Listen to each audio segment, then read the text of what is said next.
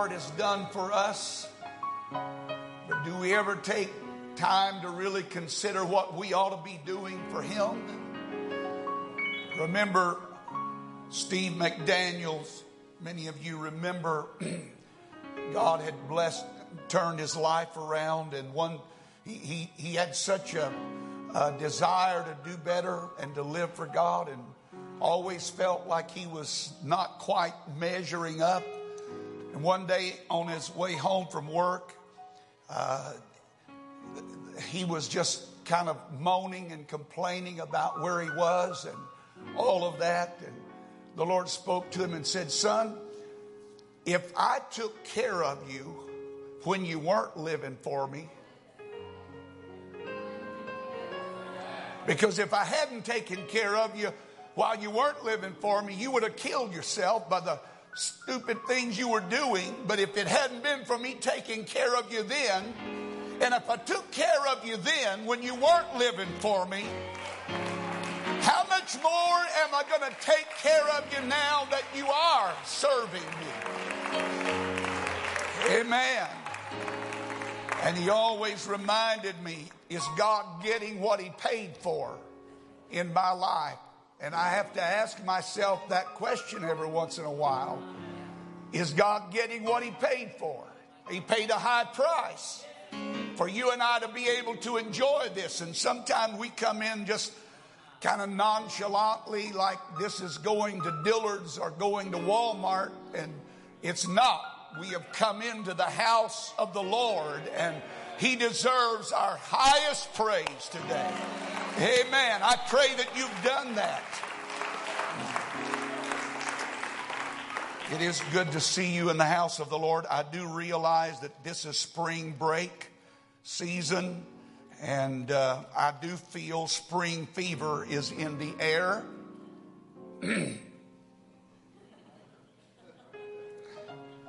Come on, folks. I've pastored long enough. Amen. But it's so good just to be able to come to the house of the Lord. For just a moment, will you turn with me to Acts chapter 3, verse number 19? Acts chapter 3, verse 19, and then we'll let you be seated. If you don't get exercise anywhere else, it is a guarantee that if you come to church, you're going to get some. Amen. At least this church. Acts 3, verse 19. Peter was speaking to those who were concerned and questioning the healing of the lame man at the gate beautiful. And after having explained to them how it had happened, he goes on to reveal to them a much deeper plan and purpose of God. Verse 19, he said, Repent ye therefore and be converted, that your sins may be blotted out when the times of refreshing shall come from the presence of the Lord. For a few moments this morning, I want to pe- speak to you from this subject. It's time. Say it, it's time. It's time for refreshing. Amen. Say it again. It's time for refreshing. God bless you. You may be seated. I want to speak to you this morning about a need that every one of us in this building have. No matter your age or your station or your gender, life requires this necessity. We need what the Spirit's intent in this passage uh, conveys to us, and that is a change of atmosphere. A change of atmosphere. Not a superficial change, not an artificial change, but a genuine change.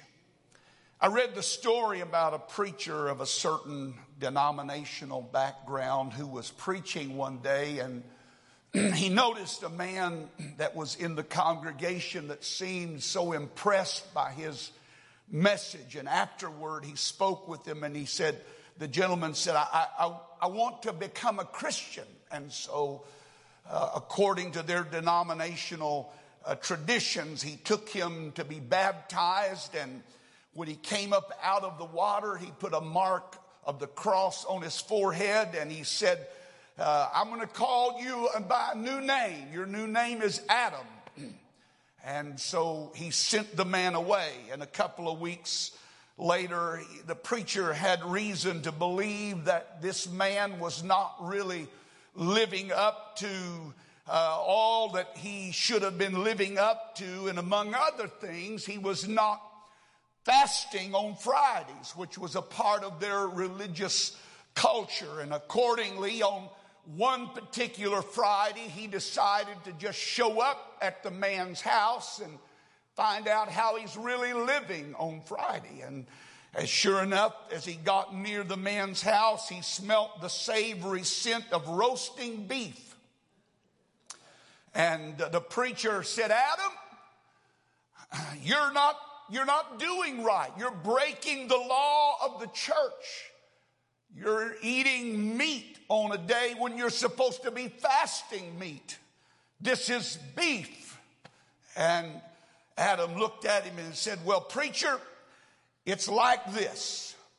When you took me down in that water and you baptized me and I came up, you made the sign of a cross on my head and you said, Your name is going to be called Adam from this time forward. So when I got that piece of beef out, I put an X on it and I said, fish. now, that's not the kind of change I'm talking about this morning. I'm talking about genuine change. I'm talking about real change. Sometimes preachers are asked, why they preach the things that they do and to preach the way they do. And I would have to answer you according to our text. You preach according to the need that is present. If you read the whole chapter of Acts 3, you'll find that Peter's message was right in line with the need of that particular moment.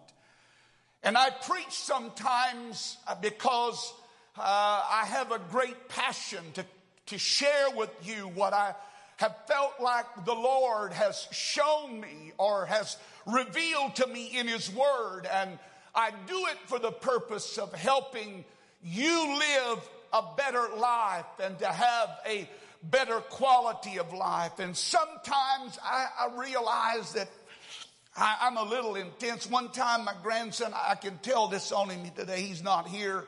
He's on spring break vacation, but he, he said, Poppy, why don't you ever smile when you're preaching?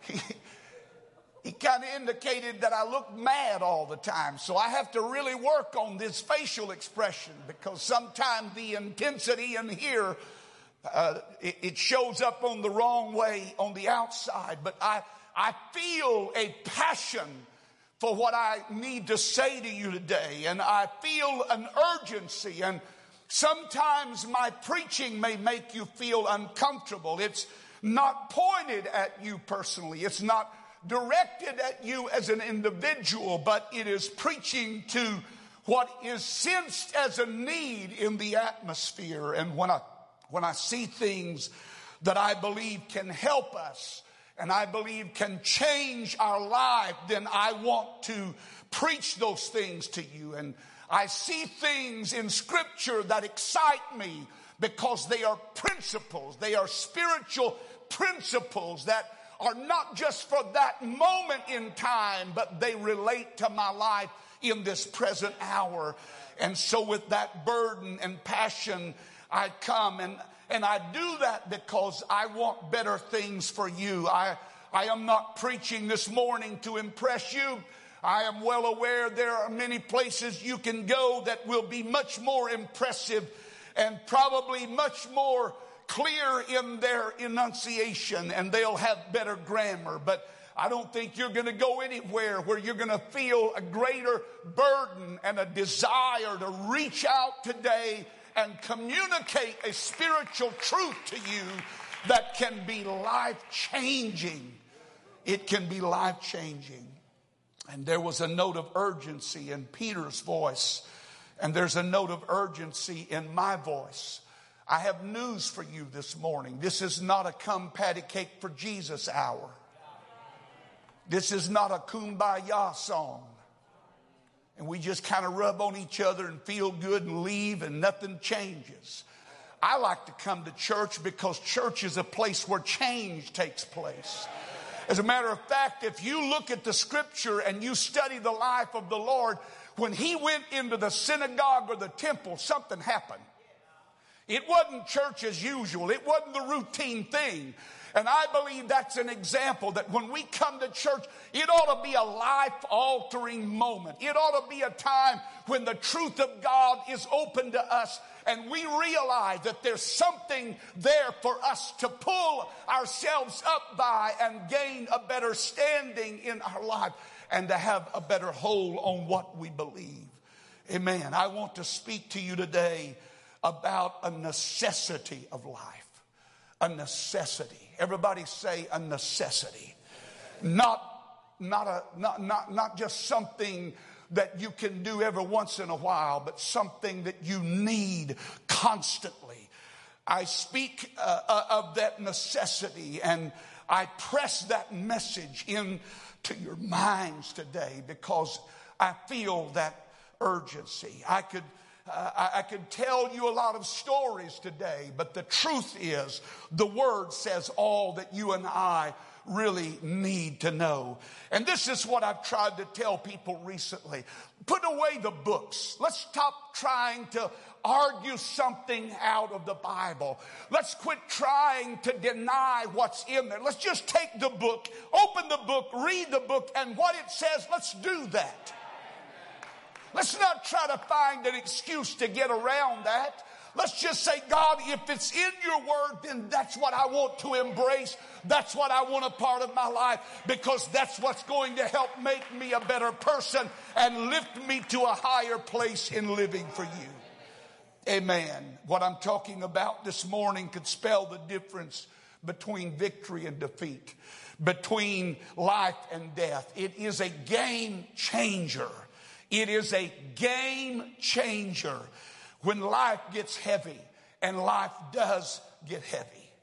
More importantly, when life grows stale and stagnant. You ever been in that kind of place before? You ever really been around stagnant water?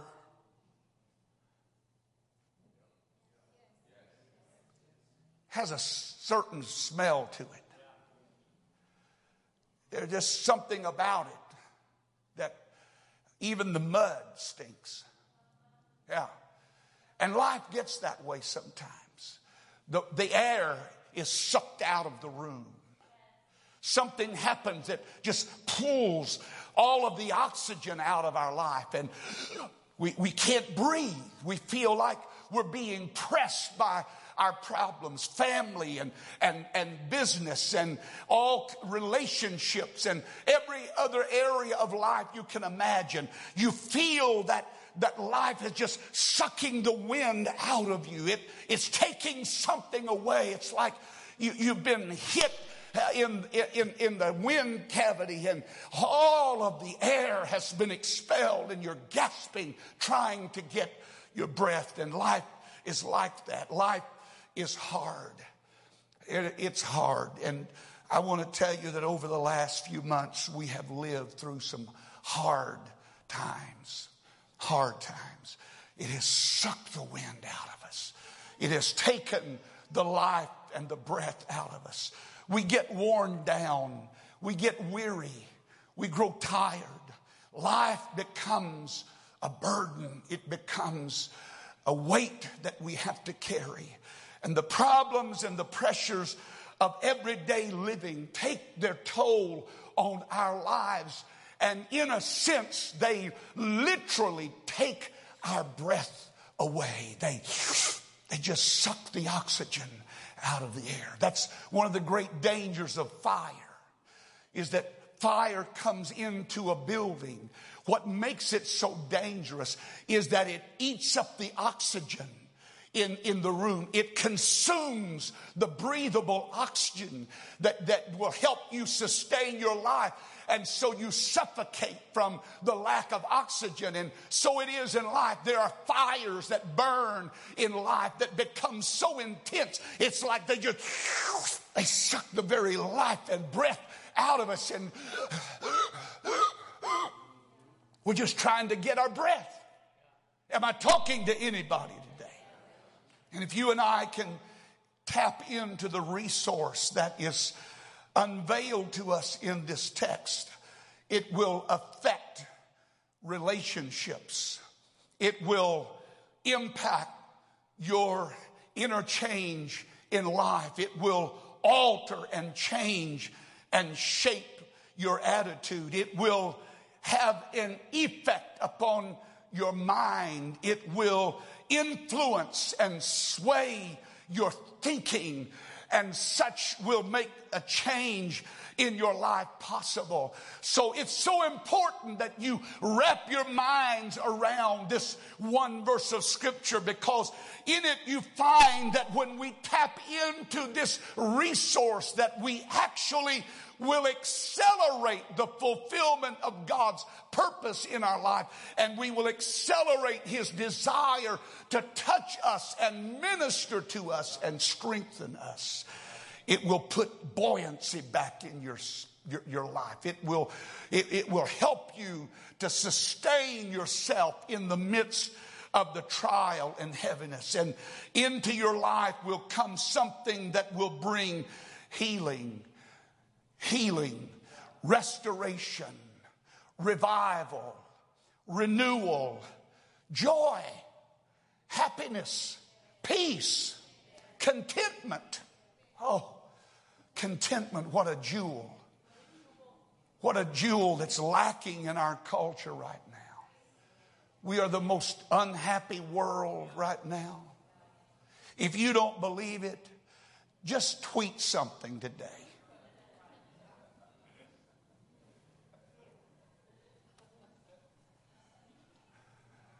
It used to be a day when people respected your views. Nobody respects anybody's views anymore. You just put something out on social media. And there's those piranhas out there that's going to go on the attack. And before it's over with, you're thinking, what in the world was I thinking? That before you push sin, you ought to think. Amen. But it happens. It happens. And so we have become a discontented world. We're unhappy with every kind of setting. We can't ever make enough money. We can't ever live in a big enough house. We can't ever drive a nice enough car. Husband can't ever do enough right. Wife can't ever be enough right. Children can't ever be enough right. I mean, it's just such a dysfunctional world that we are now living in. And that unhappiness, unfortunately, seeps in even to the church. Yeah. Yeah, it does. Now, I know you are looking at me right now like you need to preach something different today. No, I don't. I need to preach this. But there is a need and a necessity for what Scripture is trying to speak to us today. And when we tap into it, it actually accelerates, it speeds up what God wants to do. It actually releases God to do what his desire is to do. Our text conveys one of the most powerful principles of life and living that you will find anywhere in Scripture. And when you understand it and you embrace it, it will change the atmosphere of your life. It will alter the course of your life. It will turn the momentum. What is conveyed here is so desperately needed today. And it ought to be sought after by every person in this building, no one excluded, because it will change the whole aspect of your life.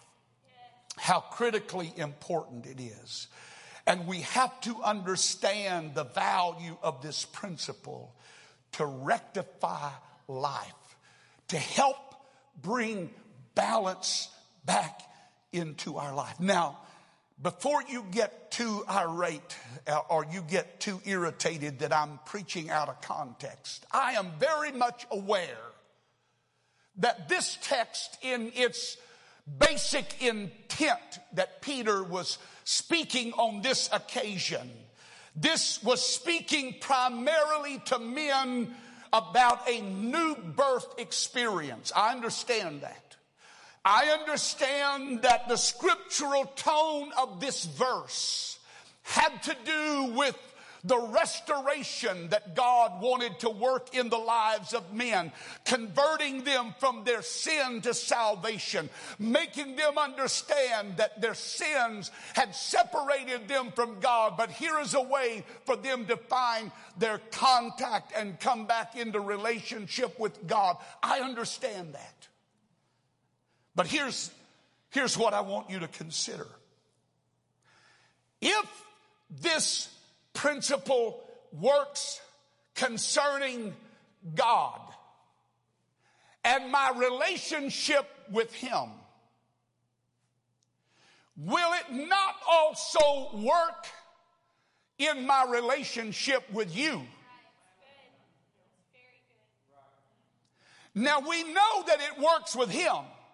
He said, repent and be converted that your sins may be blotted out so that the times of refreshing may come from the presence of the Lord. So we know that when we do those first two things, that God is going to send a wind of spiritual refreshing into our lives. But does that principle not also involve my everyday life? Does it not matter to, to, to, to our relationships or relationships of any manner if this is what restores relationship with God that sin has, has destroyed? Repentance and conversion. Will it not work in restoring other things in my life? Amen. Some of you, I wondered where I'm going. I'm, I'm in the book. If this principle works toward God to affect a change in my relationship with Him, should it not work in all of life as well? Okay. What I want you to see this morning is that there is a spiritual principle that can literally change your life this way, not just this way. Now, I'm going to tell you the reason we have problems this way is most often because we have a problem this way. I'm going to say that again. I'm going to say that over here to you. Maybe you'll smile. The reason this is an issue is because this becomes an issue. And so, if he's given me a remedy for this, will the same principle not work for this? All right. I'm not trying to bait you and, and pull you pull a fast one on you. Please don't be afraid. I'm, I'm not going to hoodwink you today. But this verse is filled with some of the most powerful words in Scripture. And I want to break them down and I'm going to be done, okay? Words like repent, convert, uh, blotting out, times, refreshing, presence of the Lord. Those, those terms are so pregnant with meaning that we fail to grasp the, the the principle that is involved here. And I want to break it down in, in the simplest form this morning so that you and I will have no excuse when we leave this building that these, the, these, this part of life needs to work better. This part of my life needs to be on a better plane. This part of my life need not just my relationship with you, but my relationship with life itself. Because a lot of times people feel like life has cheated them. Life has not been fair to them. We haven't gotten any breaks. I'm not going to go any further than that. So let's look at them. Repent. Everybody say repent. The word repent means to change one's mind. Doesn't mean to just feel sorry. It doesn't mean to have remorse. In this particular context, it means one thing, and that is a change of mind.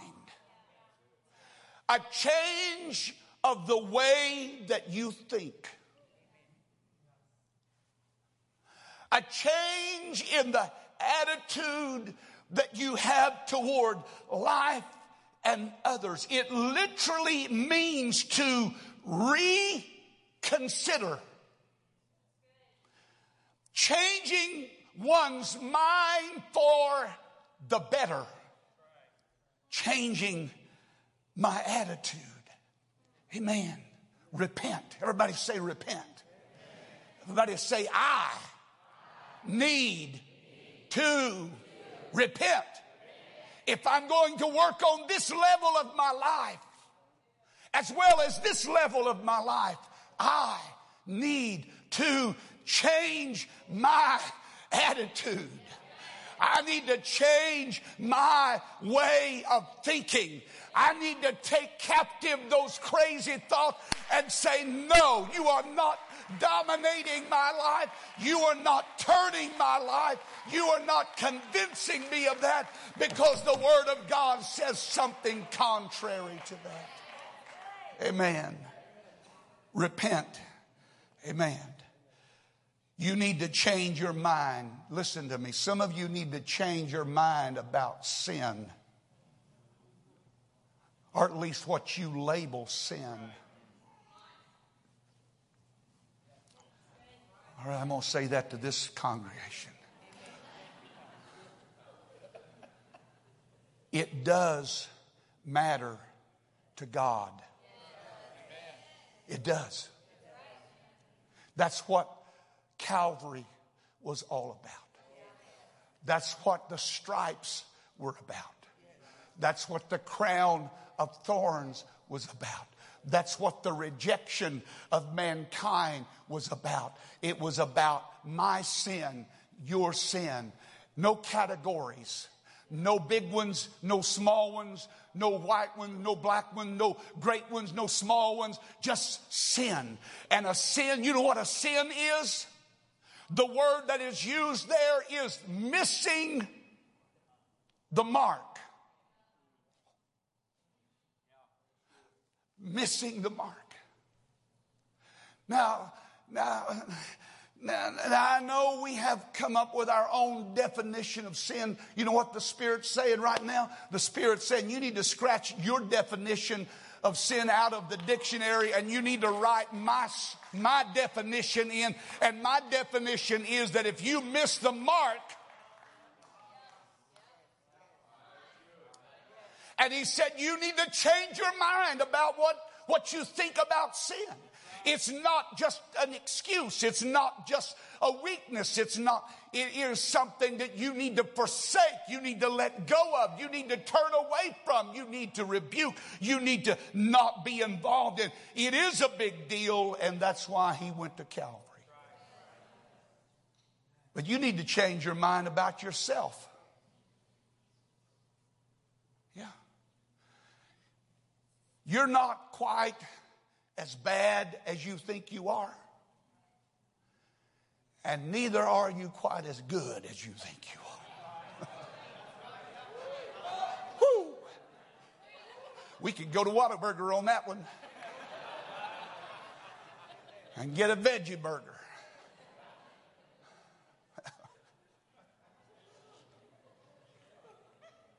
Brother Perry, I said that for you today. Amen.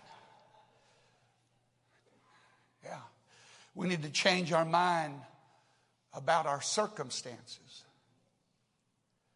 A lot of the discontentment that's in people's lives right now is because of their present circumstances. I don't like it. Why do you not like it? I just don't like it. I'm unhappy. Why are you unhappy? I'm just unhappy. I have a right to be unhappy. Everybody has a right to be everything nowadays. Yeah. Yeah, you have a right to be miserable. But God said, hey, I have something better for you. I have a solution to that. I have a remedy for that. If you'll repent, if you'll change your mind about your circumstances, you're not as bad off as you think you are, and things aren't as bad as you think they are, and you're not as hopeless as you think you are and things are not as, uh, uh, they're not going down the tube as you think they are. This isn't the end of the road. This isn't the end of life. Change your mind. You're not trapped. You're not a victim of circumstances. You need to change your mind about others. They're not your enemy. They don't hate you. They may not agree with you. They may not like your flavor of ice cream.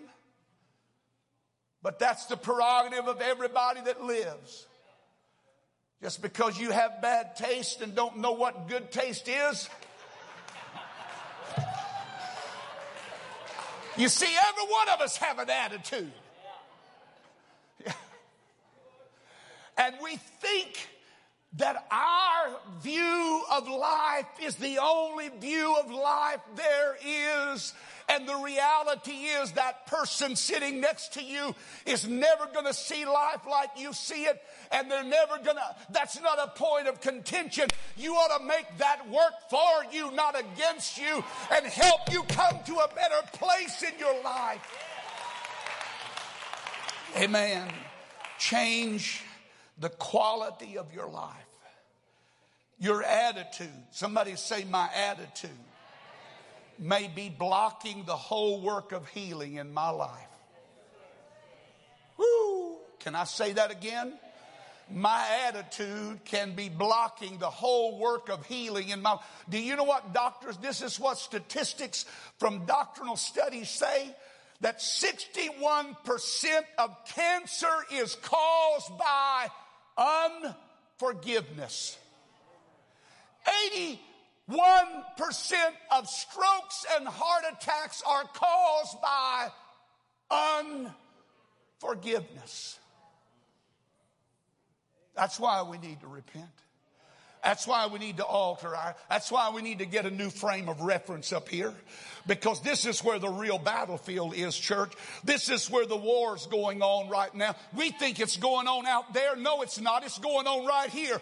It's going on between our ears. It's what those voices in our head are telling us on a daily basis. And God said, Hey, I want to give you a remedy. I want to give you a way out of that. I want to help you get back up and move in the direction you need to move. And that is turn around in your attitude. Change your mind.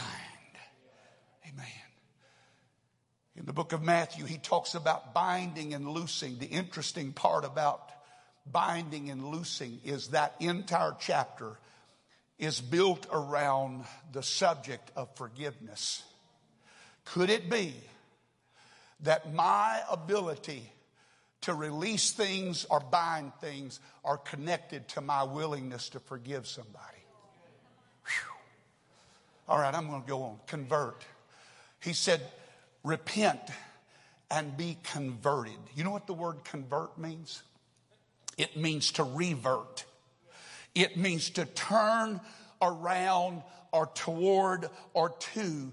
It means to turn oneself back, to come back, to turn around, to change directions. So this is the principle that when you change your mind, and you change your direction, then something automatic is going to happen from the glory world. There is going to be an automatic infusion of God's power in your life to help restore things in your life. That when you change your attitude and you change your direction and you do those things, He promises that there will be a time because the words that are used here have a succession to them that when you do this, you do this in order that this will come to pass. And when you do that, when you repent and when you turn your direction, you, you realize you've triggered something in the heavenly realm.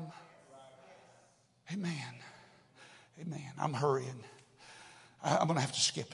He said, so that the times of refreshing. The word times, very important. Doesn't mean a moment. It doesn't mean you're going to come up to church and, and, and in a service, you're going to come to the altar and boom, something's going to happen, boom. That moment, boom, that's it. But it literally means seasons, a period of time, days, weeks, months, times, a season of refreshing. And this is the powerful word. The word refreshing here comes from the Greek word which means to recover one's breath. Remember me telling you about the fire? How fire works? It literally eats the oxygen up in the room. And God said, when that happens in your life, what I want to do, if you'll change your attitude and change your direction, I'm going to I'm going to breathe air back into your situation. I'm going to breathe, I'm going to breathe life back into your circumstances. I'm going to bring life back into your relationship. I'm going to breathe life back into your soul. I'm going to breathe life back into your joy. I'm going to breathe life back into your happiness. I'm going to bring life back into your contentment. I'm going to bring joy back to life. I'm going to restore something in your life that has been missing.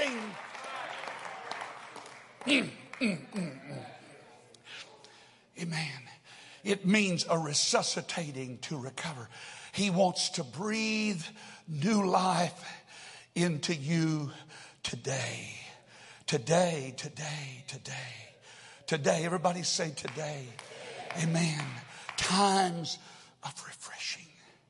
It literally comes from two words which mean to cool, to cool off, or to recover from the effects of heat. It speaks of the cooling effect that just getting into the shade of a tree can have on a person in the hot sun.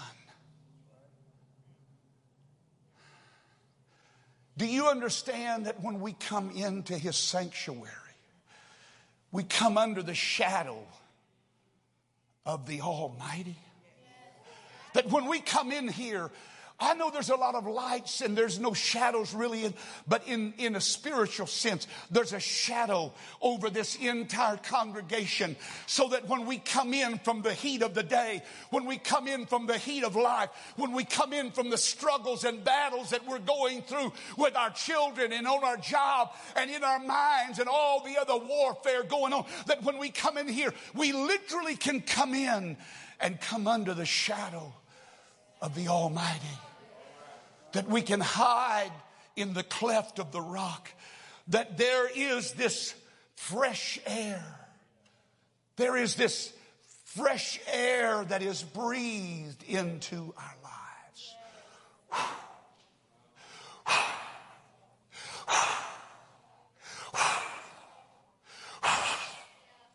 Why? Because that's what God wants to do to help me live and make it and get through life without crashing and burning because that's what God wants to do, invigorating the air that comes to one who is fainting from the oppressive atmosphere of life.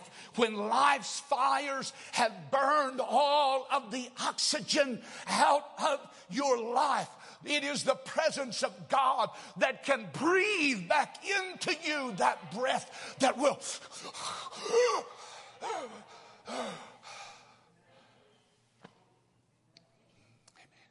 and if it works this way,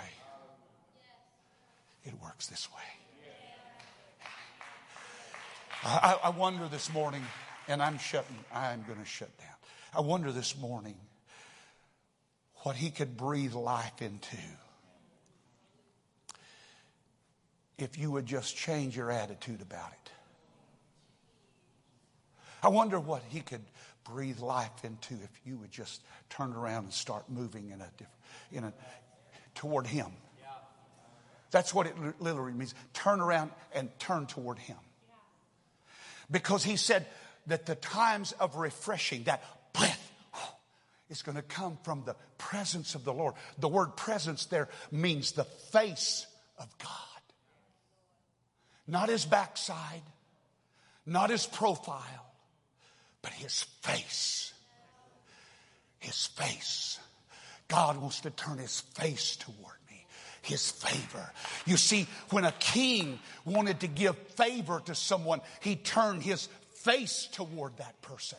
And when he turned his face toward them, they had the privilege of coming in to his presence. If he did not turn and face them, then they were not allowed to come in to his presence. But the Lord said, what I want to do, I want to turn my face toward every one of you, all of you in the battle of life, in the struggles that you're going through right now, in the turmoil that's going on in your life. He said, I want to turn my face toward you so that when you turn your face toward me, I can breathe life back into you. I can breathe joy back into you. I can breathe peace back into you. I can breathe hope back into you. I can bring excellence. I can bring everything you need for your life. I can breathe it back into you. Let's stand together. Hallelujah. Praise God. Praise God. Praise God. Amen. Oh Lord, help us today. If you want a new life, if you want a new lease on life, if you want a burden to be lifted today, I'm going to tell you how to get that happen. Start working right up here. Your, these thoughts are not going to hold me captive any longer. He said, The weapons of our warfare are not carnal, but they are mighty through God to the pulling down of strongholds. Strongholds. Strongholds that are set up in our own mind. We become convinced that somebody's against us, somebody doesn't like us, somebody hates us, somebody thinks this about us. And so we cut off relationships with them because of that. And the Lord said, I'm going to, I want to help you fix that. First of all, you got to change your attitude about this.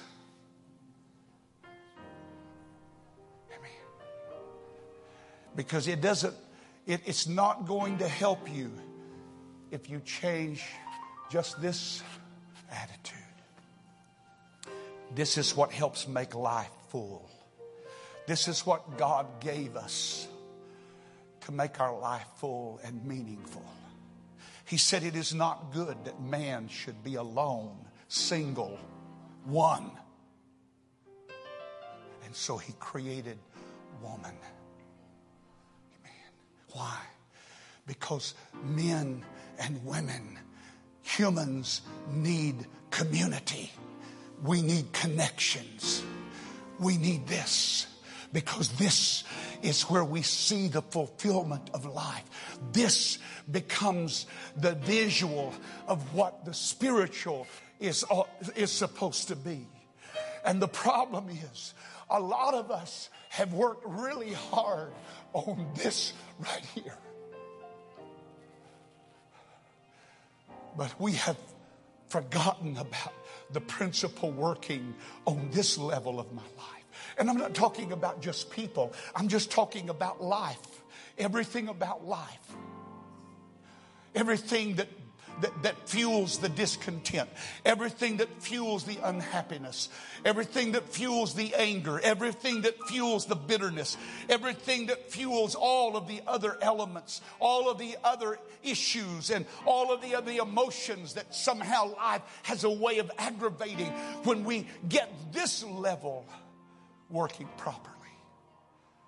This is where the real joy of life comes from. It is. It is. Paul said, My greatest joy is to see you living for God, is to see you doing well. My greatest joy is to see you happy and rejoicing and singing and worshiping. My greatest joy as a pastor is not to impress you with a sermon or impress you with something else. My greatest joy is to see you released and able to rejoice and come to a place of freedom where that burden has been lifted off of your back and you can straighten up and realize I have been made for the kingdom of God. I have a purpose in my life. God has a calling on my life. Amen. Amen. And so it begins with a change of mind. Amen. And when I change my mind, well, how do you know if you've changed your mind? Well, all I can use is scripture. That's all I'm going to use. But the Bible says that when the prodigal came to himself, literally in the Greek it said when he came back to a right way of thinking. So trace it all the way back. If his thinking is is being changed now, then evidently his thinking had gotten messed up. And that's why he left the house to begin with. He said he came back to a right way of thinking.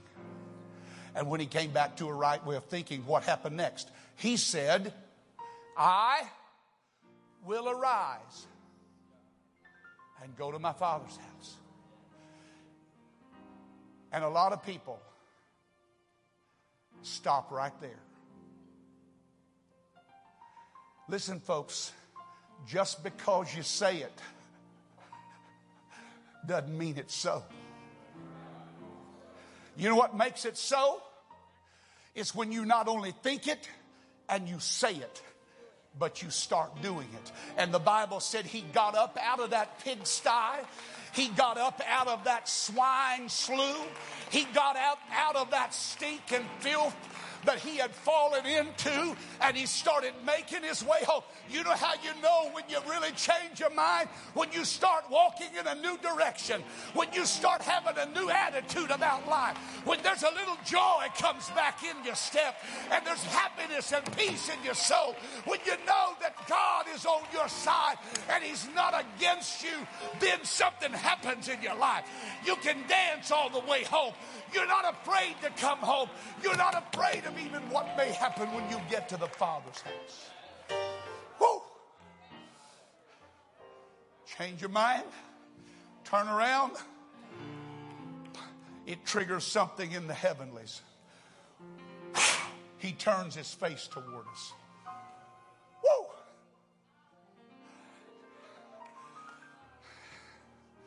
I don't know about you today, but I need him to look right in my face right now and just. Anybody else need that? Come on. Come on, let's let him do it right now. Hallelujah. Let's let him do it right now. Let's let him do it right now. Let's let him do it right now. Come on. Capture those thoughts. Draw those thoughts in. Quit letting them destroy your life. Quit letting them tear up your home and your family.